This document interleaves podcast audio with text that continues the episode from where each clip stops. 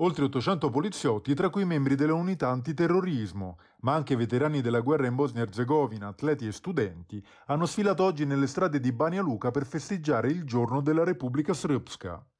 Le celebrazioni, che ricordano il 9 gennaio del 1992, quando la Srpska dichiarò la propria indipendenza dalla Bosnia-Herzegovina, alla vigilia della sanguinosa guerra civile che portò ad almeno 100.000 vittime nel paese, sono state dichiarate incostituzionali nel 2015 dalla Suprema Corte bosniaca, che le ritiene discriminatorie verso i cittadini non serbi dell'entità.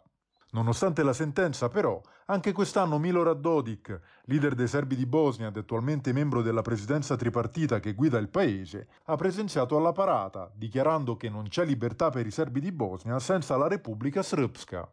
Dodik, che ha più volte minacciato la carta separatista, ha ricevuto mercoledì scorso nuove sanzioni da parte degli Stati Uniti, con accuse di corruzione e di aver minacciato stabilità ed integrità territoriale della Bosnia-Herzegovina. Proprio la linea politica di Dodik ha portato negli ultimi mesi la Bosnia-Herzegovina alla più grave crisi dalla fine del conflitto degli anni 90. Dopo la decisione dell'ex alto rappresentante per la Bosnia-Herzegovina Valentin Insko di sanzionare il negazionismo sul genocidio di Srebrenica, Dodik ha di fatto bloccato il lavoro delle autorità centrali bosniache, mentre la Srpska ha approfondito la propria spinta centrifuga nei confronti di Sarajevo.